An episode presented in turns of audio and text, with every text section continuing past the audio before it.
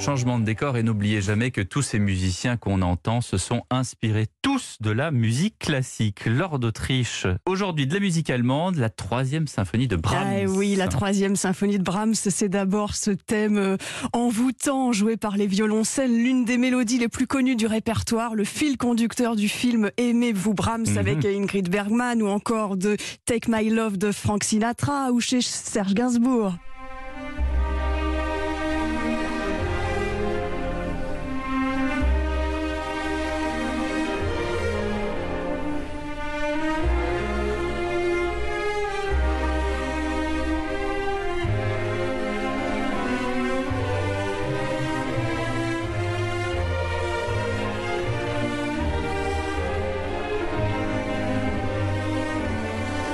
Et puis ce thème est repris par les violons, puis les clarinettes et les bassons, formidable densité orchestrale. On s'en lasse pas, mais des compositeurs au 19e qui ont écrit des, des symphonies, il y en a plein. Il y en a plein, oui, et au moment où il composait, Brahms a d'ailleurs écrit qu'il entendait Beethoven marcher au- au-dessus de lui comme un géant, parce que, Ouais. euh, oui, au début du 19e siècle, le maître de la symphonie, c'est Beethoven, avec Bâtisseur de cathédrales sonores, on disait. Exactement, avec sa neuvième symphonie et son ode à la joie, euh, ses dimensions, sa structure, les voix et l'orchestre, il a fait quelque chose qui semblait indépassable et donc Brahms a beau être Brahms, eh bien il explique que ça n'a pas été facile pour lui de trouver son propre chemin. Imaginez, il a mis 14 ans à écrire sa première symphonie et celle-ci c'est donc la troisième.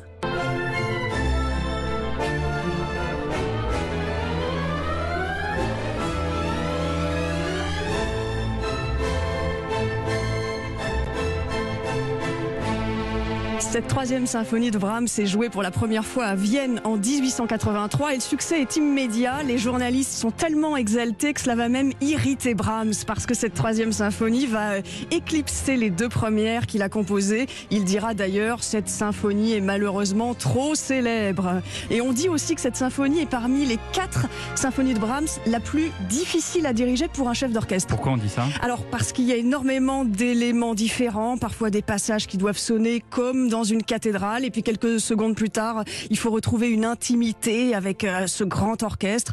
Voilà, cette symphonie de Brahms, vous pouvez l'écouter dans ce coffret qui vient de paraître avec les quatre symphonies, l'orchestre symphonique de Pittsburgh, le chef Marek Janowski, un disque édité par le label Pentatone. Merci, Lord d'Autriche.